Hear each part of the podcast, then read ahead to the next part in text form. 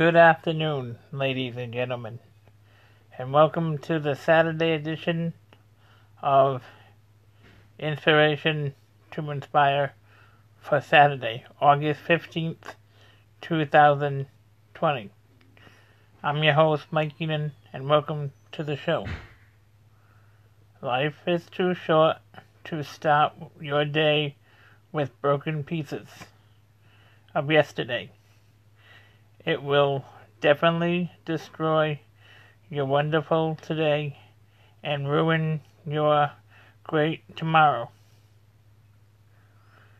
And that will do it for today's edition of Inspiration to Inspire. Please check back again for further updates. As always, thank you for listening and have a blessed day. Bye for now.